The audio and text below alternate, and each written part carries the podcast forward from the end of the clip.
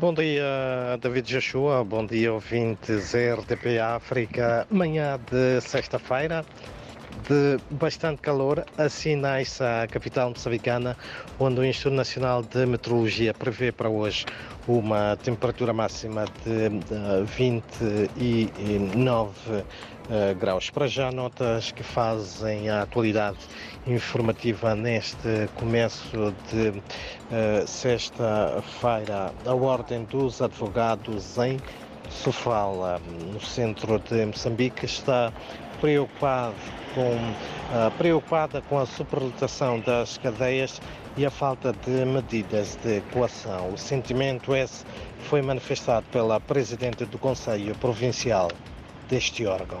Já em Nampula, no norte do país, cresce o número de crianças sentadas no chão de ano para ano, apesar da expansão da rede escolar, uma situação revelada pelo administrador do distrito de Nampula, para quem atualmente são mais de uh, eh, 5 mil crianças que vivem esta realidade associada também à falta de professores. Por outro lado, o Governo, através uh, do Ministério da Indústria e Comércio e a Confederação das Associações Económicas de Moçambique, CTA, lançam hoje a 19ª Conferência Anual do Setor Privado, o maior evento de diálogo público-privado e de discussão de negócios em Moçambique. E mesmo para terminar com um olhar à política, a Renamo principal partido da oposição em Moçambique, convocou para esta sexta-feira uma conferência de imprensa onde